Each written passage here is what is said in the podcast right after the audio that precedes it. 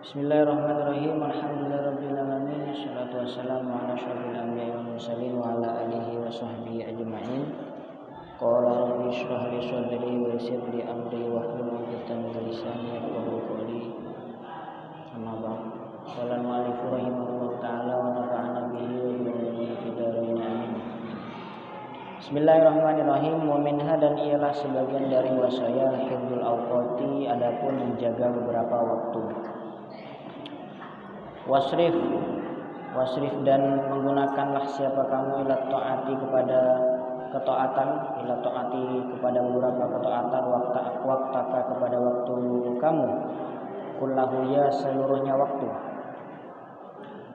La tatrukanna jangan meninggalkanlah sungguh siapa kamu waktan kepada waktu sudan kepada sia-sia mutasahilan hale meremehkan watasiru watasiru dan menjadi auqatul auqatul mubahi apa beberapa waktu yang mubah? Biniatin dengan niat masrufatan ialah digunakan fil khairi di dalam kebaikan. Fasaha kemudian ialah memperhatikanlah siapa kamu Fa'asiha maka perhatikanlah siapa kamu.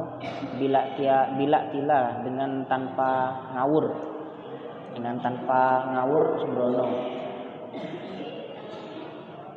Waza dan menyalurkanlah siapa kamu. Waza dan menyalurkan siapa kamu. Biaunillahi biaunillahi dengan pertolongan Allah waktaka kepada waktu kamu wasrifan dan mentasarufkanlah sungguh cepetan ya cepetan lah. Wasrifan dan menggunakan sungguh siapa kamu kulan terhadap setiap satu bima dengan sesuatu huwa. Adapun ma laikun ialah pantas Wa adapun malaikun ialah pantas mutabattila hale fokus. Mutabattila hale fokus.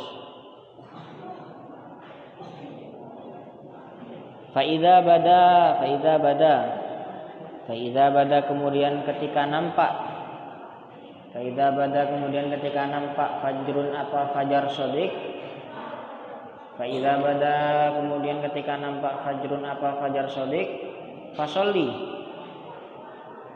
Fasolli maka sholatlah siapa kamu. Takhosyu'a hale khusyuk.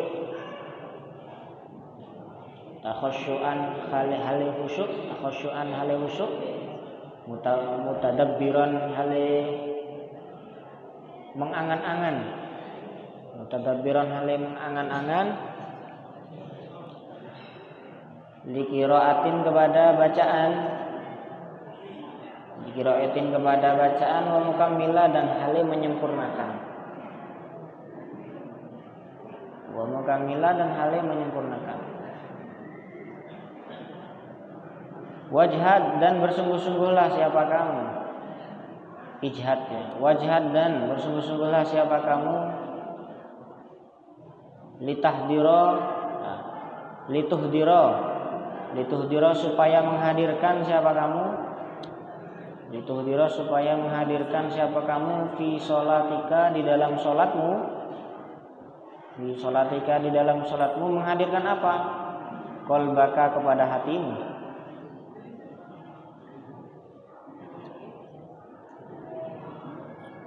Wajah dan bersungguh-sungguhlah siapa kamu lituhdiro supaya uh, menghadirkan siapa kamu fi sholatika di dalam sholatmu kolbaka kepada hatimu. Juhdan dengan kesungguhan baligon yang sangat. Juhdan dengan kesungguhan baligon yang memuncak yang sangat. Kaitanalah supaya memperoleh siapa kamu. Kaitanalah supaya memperoleh siapa kamu fadoilah kepada beberapa keutamaan Juhdan dengan kesungguhan baligon baligon yang sangat atau memuncak. Jadi juhdan balighun itu kesungguhan yang yang sangat gitu kaitan adalah supaya memperoleh siapa kamu fadilah kepada beberapa keutamaan latan saja jangan lupakan. Eh jangan latan saja jangan lupa siapa kamu. Latan saja jangan lupa siapa kamu. Lupa kepada apa? Innallaha sesungguhnya Allah. Nah innallaha sesungguhnya Allah. Nadirun ialah melihat. Nadirun ialah melihat siapa Allah qalbaka kepada hatimu. Nadirun ialah melihat qalbaka kepada hatimu wa hudurahu dan hadirnya qalbaka.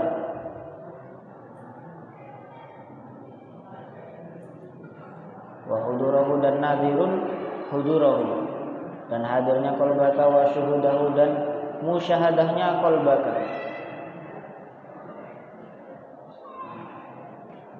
laka bagimu Faijalah maka takutlah maka takutlah sungguh siapa kamu?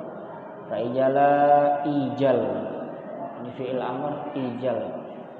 Faijalah maka takutlah sungguh siapa kamu? Jadi ijala lanya alifnya dari non taukid yang diganti jadi alif. Ijala.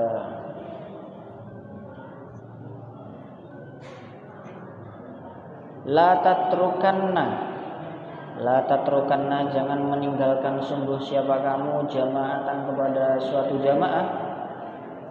La tatrukanna jangan meninggalkan sungguh siapa kamu jamaatan kepada jamaah.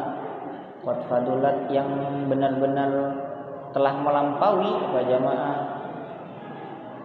Qad fadulat yang benar-benar telah melampaui apa jamaah. Bisab'i. Dengan 7 wal isrina dan 20 27 Qad fadulat yang telah yang benar-benar telah melampaui apa jamaah bisab wal isrina dengan 27 min fadlin dari keutamaan ala yang tinggi apa fadl. Min fadlin dari keutamaan ala yang tinggi apa fadl.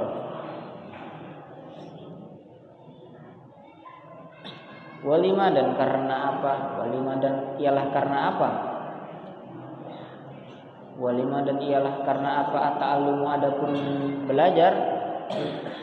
Ata'allumu adapun belajar intakun apabila ada siapa kamu.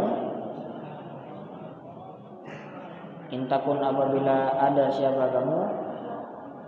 Tatasa halu ialah main-main siapa kamu.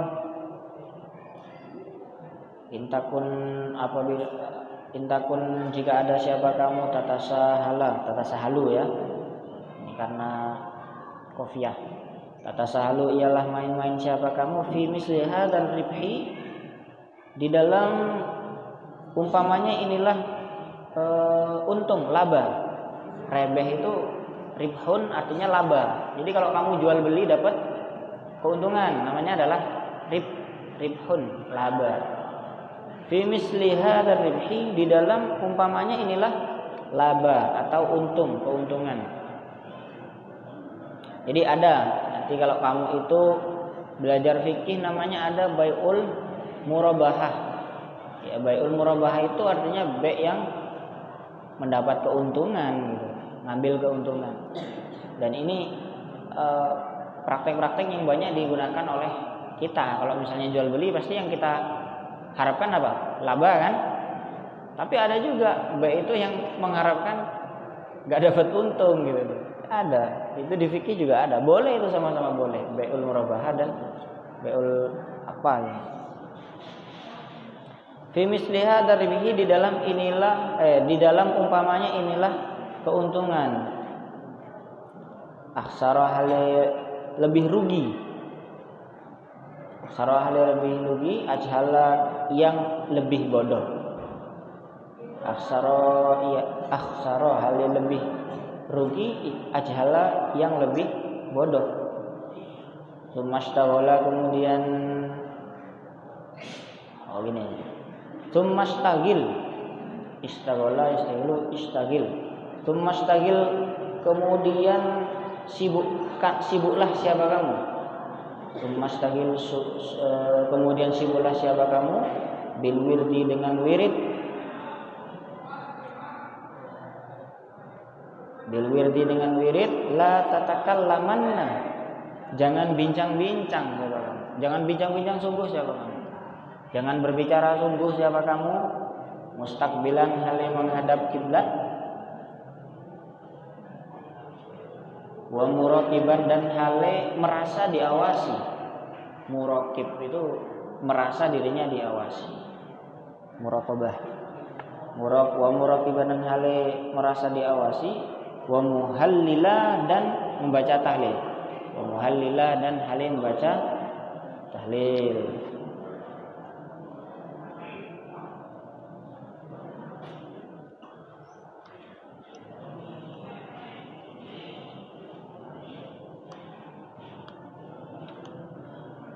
Sumastaqil bil wirdi la tatakallamanna mustaqbilan wa muraqiban wa muhallilan. Bitarikin dengan cara bitarikin dengan cara ma'hudatin. Ma'hudatin yang diketahui yang diketahui lima syai.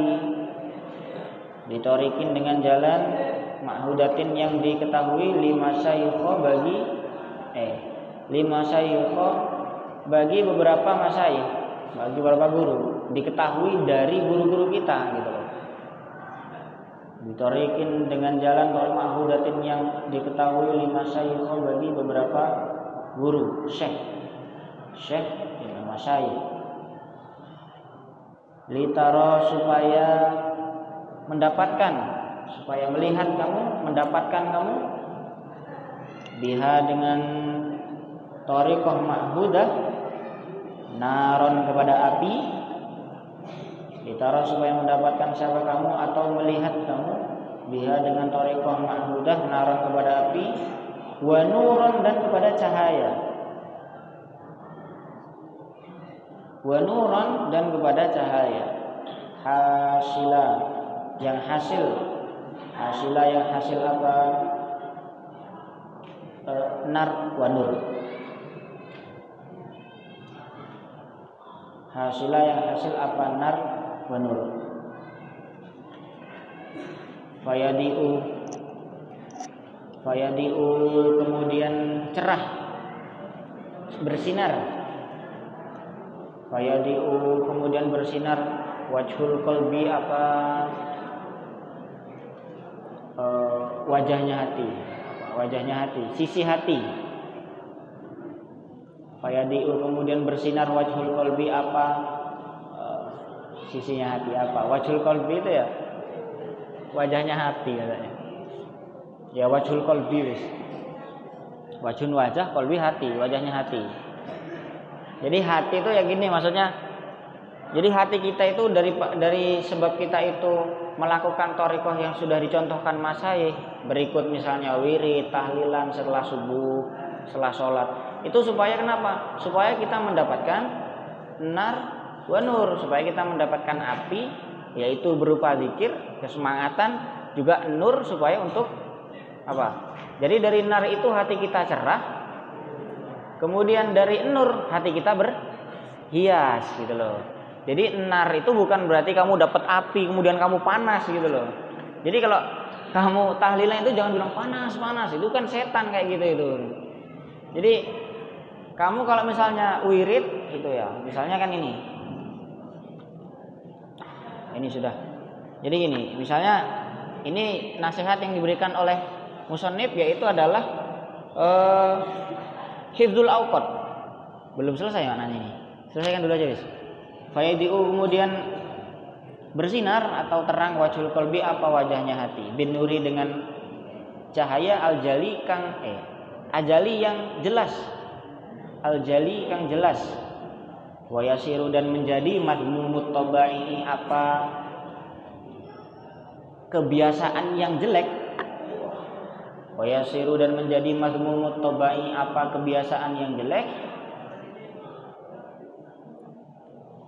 Zaila ialah hilang. Wa yasiru dan menjadi madmumut tabai apa? Kebiasaan jelek. Zaila ialah hilang. Fatasiru maka menjadi siapa kamu Fatasiru maka menjadi siapa kamu ahlan ialah ahli lil musyahadati kepada musyahadah. Maksudnya musyahadah ilallah gitu. Lil musyahadi kepada musyahadah alati musyahadah ya adapun alati nikmatun ialah nikmat uzma yang agung Ya adapun alati nikmatun ialah nikmat uzma yang agung. Fasir. Fasir maka menjadilah siapa kamu? Fasir maka menjadilah siapa kamu? Muta'ahilan ialah orang yang ahli. Muta'ahilan ialah orang yang berusaha ahli. Fasir maka menjadilah siapa kamu? Muta'ahil, muta'ahilan ialah orang yang berusaha ahli. Ahli zikir, ahli wirid.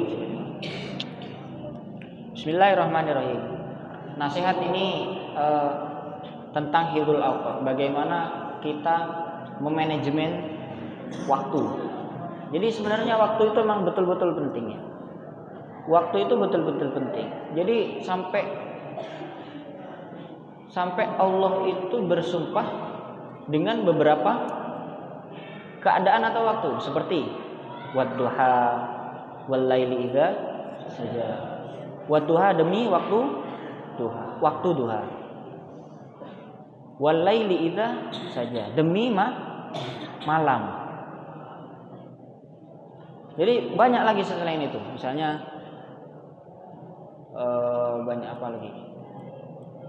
Banyak Allah itu bersumpah dengan waktu. Makanya bahkan dikatakan ya di, di Al-Qur'an innal innal uh, innal insana lafi husrin seluruh manusia innal innal isna al ini bermakna istighraq alnya seluruh manusia itu apa namanya dalam kerugian innal insana lafi husrin ilal ladina amanu wa amilus solihat wa tawassaw bil haqqi wa tawassaw kecuali orang-orang yang beriman dan saling mengingatkan dan juga saling mengingatkan dalam sabar dan mengingatkan dengan kebaikan. Jadi memang waktu itu betul di, di manajemen dengan baik seperti itu. Apalagi kalian itu seorang muta'alim atau tolibul ilm. Tolibul ilm itu sebenarnya waktunya kayak kayak kalian ini bingung dengan waktu. Oh saya nggak ada waktu pak untuk belajar. Sebenarnya tidak. Begitu pentingnya waktu itu sampai diibaratkan ada kata-kata Arab al waktu kas kasaif katanya ya. Pernah dengar? Al waktu kasaif. Waktu itu bagaikan pedang. Kamu nggak bisa memainkan waktu, kamu yang tertebas, kamu yang terluka. Jadi yang bikin terluka itu bukan hanya memainkan perasaan, ya, tapi memainkan waktu bisa juga kita terluka gitu. Maksudnya terluka itu kamu merugi gitu loh, ya kan? Jadi bukan hanya main hati yang bisa merusak atau yang menyakitkan, tapi kamu main waktu itu banyak rugi gitu loh bahkan katanya anak Inggris anak Inggris al waktu eh kok al waktu? Apa? Apa kalau misalnya bahasa Inggris waktu itu apa? Nah is istem ismani katanya. Jadi waktu itu adalah uang. Itu bagi para pekerja gitu loh. Jadi kamu ya saya gini saya dapat informasi dulu. Ini dari teman saya, bukan teman saya. Jadi saya dulu pernah mondok di e, di Lampung dua tahun dan punya kenalan. Dan kenalan saya sekarang ini dia kuliah di Jepang. Kuliah di Jepang mengambil prodi prodi bahasa Jepang. Tahu prodi ya? Mengambil jurusan bahasa Jepang. Saya tawarkan gini, e, kamu nggak mau pulang kata saya. Oh enggak ada. Kenapa? Kamu nggak cinta Indonesia? Oh saya cinta sekali sama Indonesia saya begitu rindu. Tapi di sini di sini manajemen waktunya itu betul-betul terjaga. Beda sama orang Indonesia. Orang Indonesia ini apa? Banyakan ngopi. Ya, banyakan ngopi nongkrong di kafe, kantin, ya kan? Lah itu kebanyakan orang Indonesia. Kalau orang Jepang nggak ada yang kayak gitu. Orang Jepang itu fokusnya ke mana? Kerja, kerja, kerja, kerja. Jadi itu manajemen waktunya betul-betul hebat, kebersihannya betul-betul hebat. Itu orang Jepang. Teman saya ada di sana ya. Dan dia cerita sendiri bahwa memang Indonesia itu kalah dalam mengatur waktu. Jadi terkenal ya, misalnya Mesir. Mesir itu terkenal dengan Sungai Nilnya. Kemudian Kairo terkenal dengan Al Azharnya. Kemudian Maroko terkenal dengan apa? Beirut kayak Beirut nih. Beirut ya terkenal dengan cetakan kitab, ahli kitabnya di sana. Indonesia terkenal dengan apa? Terkenal dengan malasnya. Terkenal dengan malasnya. Jadi al Indonesia aksaruhu kaslan katanya. Paling banyaknya orangnya adalah pemalas. Kenapa? Karena banyak kan ngopi. Tapi saya nggak nggak ngolok-ngolok orang yang ngopi, kan saya juga ngopi. Cuman kan ada porsinya, ada porsinya. Kebanyakan ngopi gitu. Ngopi itu santuy katanya. Santuy. Menghilangkan beban. Akhirnya karena nggak punya beban santuy terus. Jadi kopi itu kalau kamu ngantuk, ngopi dikit, belajar lagi. Tapi yang dimaksud uh, hibdul awqat di sini, saya menjelaskan karena ini ranahnya tasawuf. Jadi ranah tasawuf itu kamu digiring untuk selalu beri beribadah. Kamu digiring selalu bermuajah kepada Allah, digiring ke sana. Itu ranah tasawuf. Tapi saya apa ya menggambarkan kalian itu seorang pelajar bagaimana cara kalian manajemen waktu. Ini belum kita ke ini, belum ke sini. Jadi gini ya. Seorang pelajar itu setidaknya tidak lepas dari dua hal. Tidak lepas dari dua hal. Satu waktu, dua adalah tanggal. Itu identik dengan seorang pelajar. Kamu identik dengan dua ini, waktu dan tanggal. Makanya kamu dulu ya, saya itu paling seneng bawa jam dulu. Sekarang seneng juga tapi tidak punya uang dulu. Karena jam ini yang menunjukkan saya itu loh. Dari sekarang jam segini, saya apa yang belum saya lakukan? Apa yang belum saya lakukan? Nah itu kamu pelajar mestinya ada punya manajemen seperti itu. Satu waktu, yang kedua adalah tanggal. Biasanya kita selalu menanyakan, saya selalu menanyakan, sekarang ini tanggal berapa? Sekarang ini, kemudian sekarang jam berapa? Itu, kamu harus sering-sering. Nah itu, lihat jam. Sekarang jam berapa? Keceling aku, jam ganteng. Jadi penting ya, punya jam itu penting. Di pondok saya ya, bukan pondok saya, saya pondok di situ, di Sidogiri. Itu di setiap di setiap apa namanya? Setiap sudut itu ada jam digitalnya. Di masjid di lantai bawah satu, di lantai dua satu. Itu pun masih ada jam dinding dua, sebelah sini dua satu. Jadi tiga jamnya. Di atas ada juga dua. Kemudian di daerah-daerah dikasih jam. Itu belum di kamar, di kelas jam.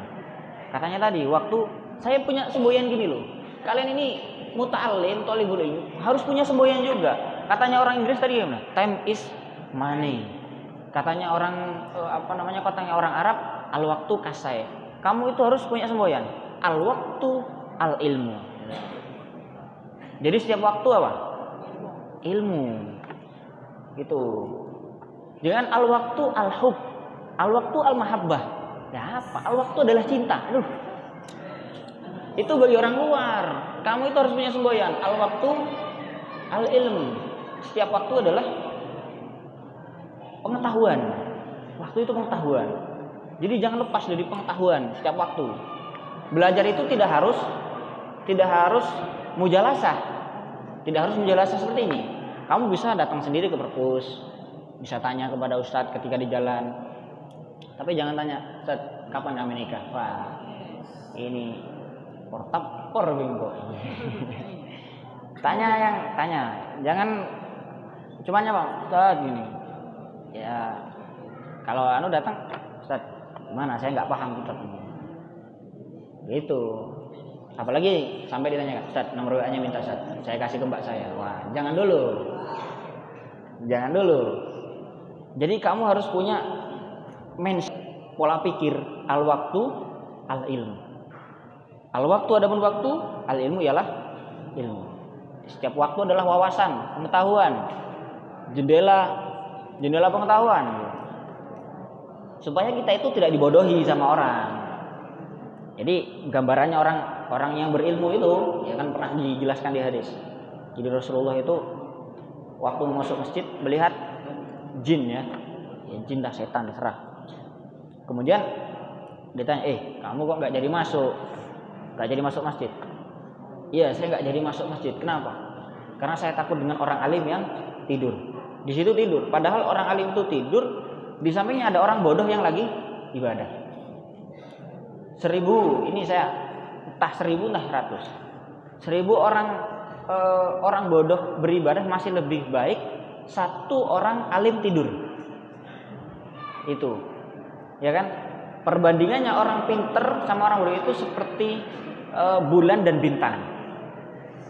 Sama-sama bersinar, tapi sinarnya bintang itu kecil tapi manis. Sinarnya rembulan itu redup, membahagiakan, ya kan? Nah itu perbedaannya itu bulan itu cerah gitu loh, besar sinarnya itu luas. Kalau bintang itu kecil. Saya mau jadi bintang dan bulan saja pak, nggak bisa, nggak bisa. Jadi memang waktu itu betul-betul penting sehingga bukan hanya ulama tasawuf ini yang memberikan rambu-rambu. Mestinya kalian juga harus memanajemen waktu sebaik mungkin. Jadi kapan saya harus istirahat, kapan saya harus belajar, kapan saya harus beribadah. Ini di anak ya. I'anatul Talibin diceritakan bahwa Imam Syafi'i itu membagi malamnya menjadi tiga bagian. Sulusul awal beliau belajar ta'alum. Sulusul sani sepertiga kedua beliau gunakan untuk ibadah. Untuk ibadah. Sulusus salis sepertiga yang ketiga yang terakhir adalah untuk istirahat. Jadi bukan bukan dibuat untuk istirahat semua. Jadi sepertiga belajar, sepertiga ibadah, sepertiga istirahat. Ya, jadi tapi sepertiganya ini sama ya, sepertiganya sama, bukan sepertiga awal jam 10 sampai jam 11, sepertiga yang kedua jam 11 sampai jam 12, sepertiga yang ketiga jam 12 sampai jam 5. Ya ini bohong juga namanya kan. Sepertiga itu sepertiga itu dibagi. Jadi malam itu dibagi tiga ya kurang lebih 12 jam berarti dibagi tiga berarti 4 jam jam 6 sampai jam uh, jam 6 6 6 7 8 9 10 sampai jam 10 kamu belajar. Ya belajar.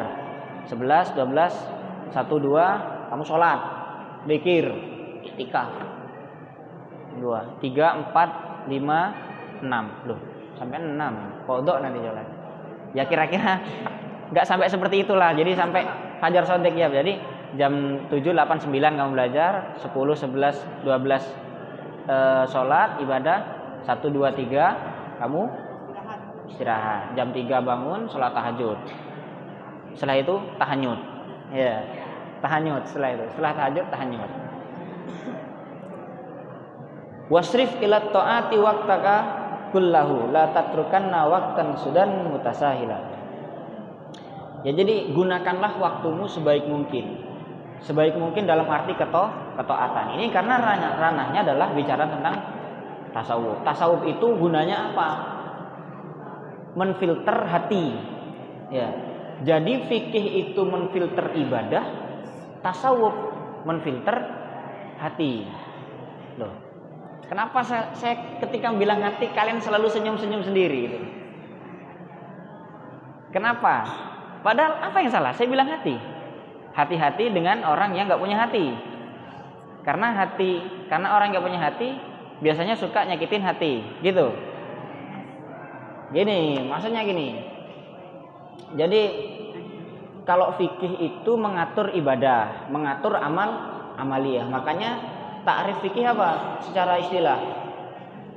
Al ilmu bil ahkami bil ahkami syar'iyati al amali yati. Mengetahui hukum-hukum syariat yang sifatnya adalah pekerjaan, sholat, zakat, puasa, haji, kemudian apa? Toharo, ya kan? Itu sifatnya apa? Ama, amali. Kalau tasawuf sifatnya adalah hati dia, membersihkan hati. Membersihkan hati dari kotoran-kotoran. Makanya di sini nasihatnya apa? Wasrif ilat to'ati waktaka kullahu. Jadi gunakanlah waktumu untuk selalu berbuat ketaatan. Makanya dua-duanya sama-sama penting. Kamu ngerti fikih penting, ngerti tasawuf penting. Katanya Imam Malik gimana? Man bila tasawufin fakot fakot apa? Apa? Lu gak ada yang tahu. Man bila tasawufin fakot tazan dako. Orang yang ahli fikih tapi tidak ahli tasawuf. Eh. Oh, bukan. Man tafaqqaha bila tasawufin fakot tafas sako. Orang yang ahli fikih tidak ahli tasawuf berarti dia bisa jadi fasik. Saya contohkan gini. Kamu di Fathul Muin ya, Fathul Muin bab nikah. Bab nikah. Itu boleh melihat perempuan yang tanpa pakaian. Kalau pakai cermin. Mir'ah. Boleh ini. Boleh. Jangan dilakukan tapi jangan dipraktekkan. Itu boleh seperti itu. Tapi secara tasawuf itu hukumnya ya maksudnya bisa menyebabkan kefasikan kayak gitu itu. Tapi halal. Halal Pak, halal. Boleh seperti itu prakteknya. Tapi kamu ya dicap sebagai orang yang fasik karena melakukan kemaksiatan. Tapi man tasawwafa bila faqad tazan dako Orang yang terlalu mengedepankan tasawuf tanpa paham fikih itu sering ya menyalahkan orang. Jadi kafir zindik, kafir yang menyembunyikan identitasnya. Makanya harus sama-sama. Oh ini hukumnya boleh. Tapi kira-kira ini bagus nggak dikerjakan? Ya nggak bagus, nggak boleh. Karena fikih itu bisa diotak-atik dengan nalar bisa diotak-atik dengan akal pikiran. Tapi kalau tasawuf tidak bisa. Makanya beda hukumnya. Orang sholat menurut fikih kalau nggak khusyuk sah apa tidak? Hah? Orang sholat nggak khusyuk menurut fikih sah apa enggak? Sah. Orang sholat nggak khusyuk menurut orang tasawuf nggak sah. Khusyuk itu wajib menurut orang tasawuf, wajib hudur hudur ilallah. Makanya pernah ini pernah saya itu Bahsul Masail mengatakan gini, bagaimana hukumnya sholat yang tidak khusyuk menurut pandangan tasawuf? Ya langsung diputuskan, ya nggak sah. Hmm, kata tasawuf, bukan kata fikih. Kalau kata fikih baru tidak.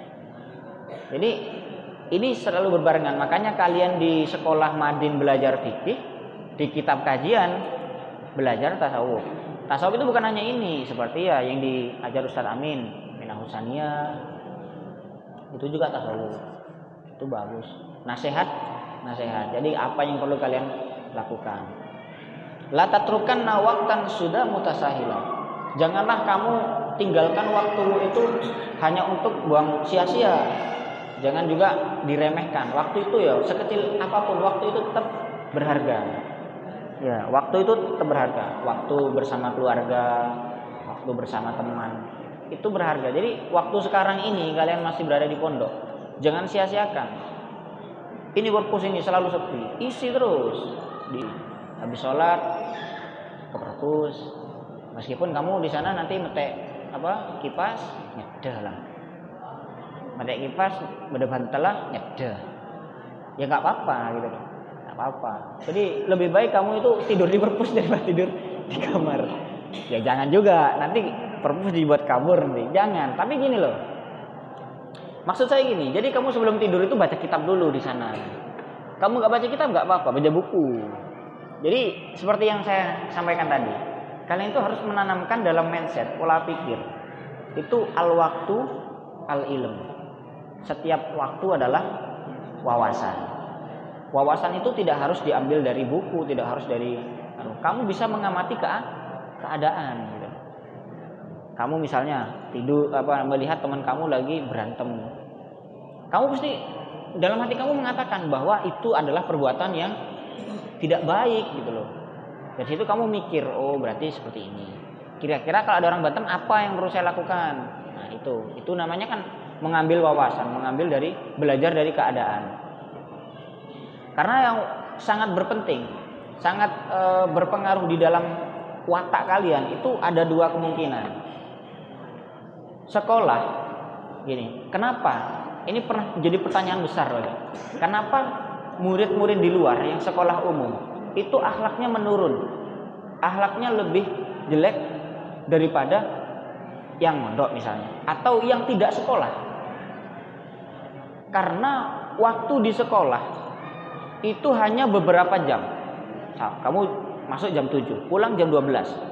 7, 8, 9, 10, 11, 12. Hanya 6 jam di sekolah. Itu terpotong istirahat, kemudian terpotong oleh fun lain. Fun lain. Ya kan? Karena fun akhlak di sekolah itu minim. Fun apa namanya? Fun agama itu minim.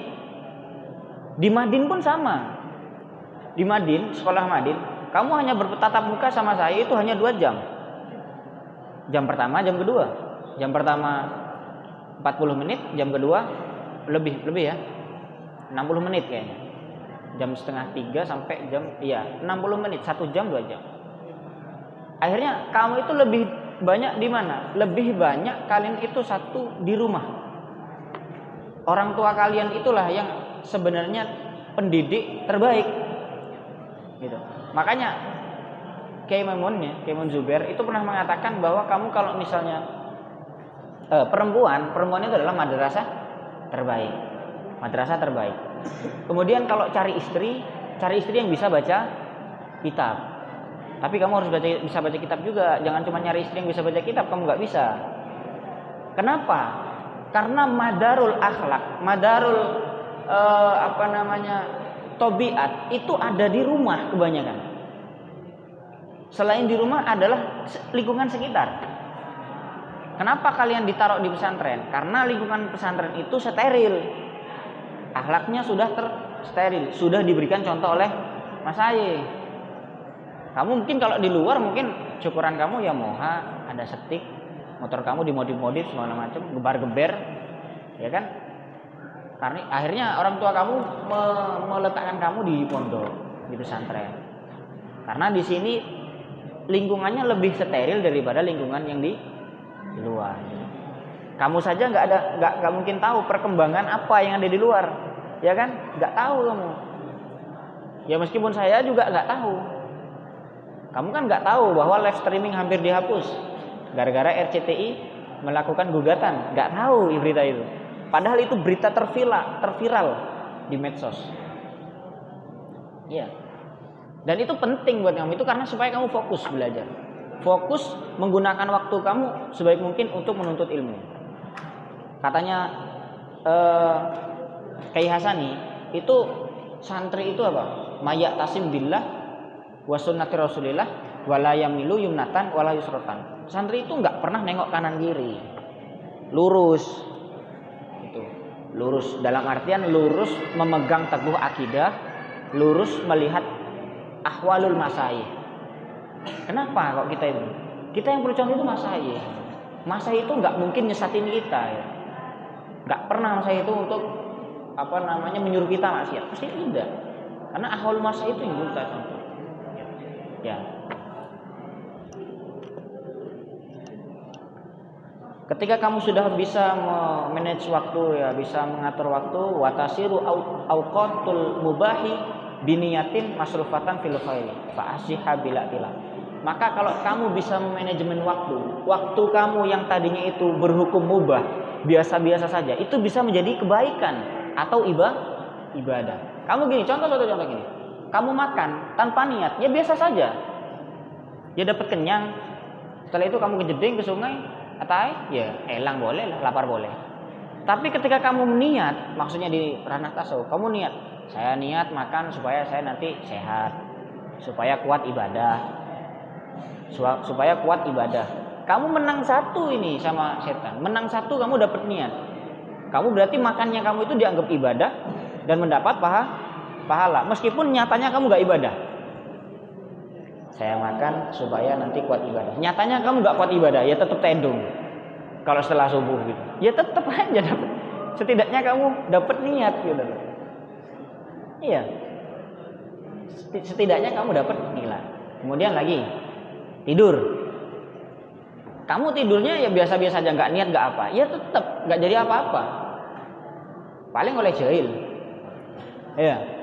Tidur oleh jahil paling tak niat. Kan mau niat, ya oleh jahil, oleh pahala. Pendenan deh. Oleh duaan. Jadi mau kakek tedung tak niat, ya paling kan oleh jahil, oleh tempak kena kana, oleh but serabutan kan. Tapi mau diniati ya, saya tidur supaya stamina saya kembali, kuat ibadah, kuat ngaji, kuat belajar, kuat eh, apa namanya mengabdi sama syariat Rasulullah supaya bisa melakukan tahajud, supaya bisa melakukan ini. Dapat niat kamu sudah, dapat pahala. Mon tak niat ya oleh jahil, oleh jahil. Ngarang kitab ya, jahil itu mau ngarang kitab itu aslinya. Cuman salah narok, salah narok tinta saja gitu. Iya. Di kiri itu diibaratkan kalau orang tidur kemudian jahil itu diibaratkan oh, ngarang kitab ini. Cuman salah tinta gitu loh. Biasanya tintanya hitam, nulisnya pakai tangan. Ini sekarang tintanya putih pakai mulut. Iya, ngarang kitab gitu namanya. Tapi kitabnya salah gitu. Salah sasaran.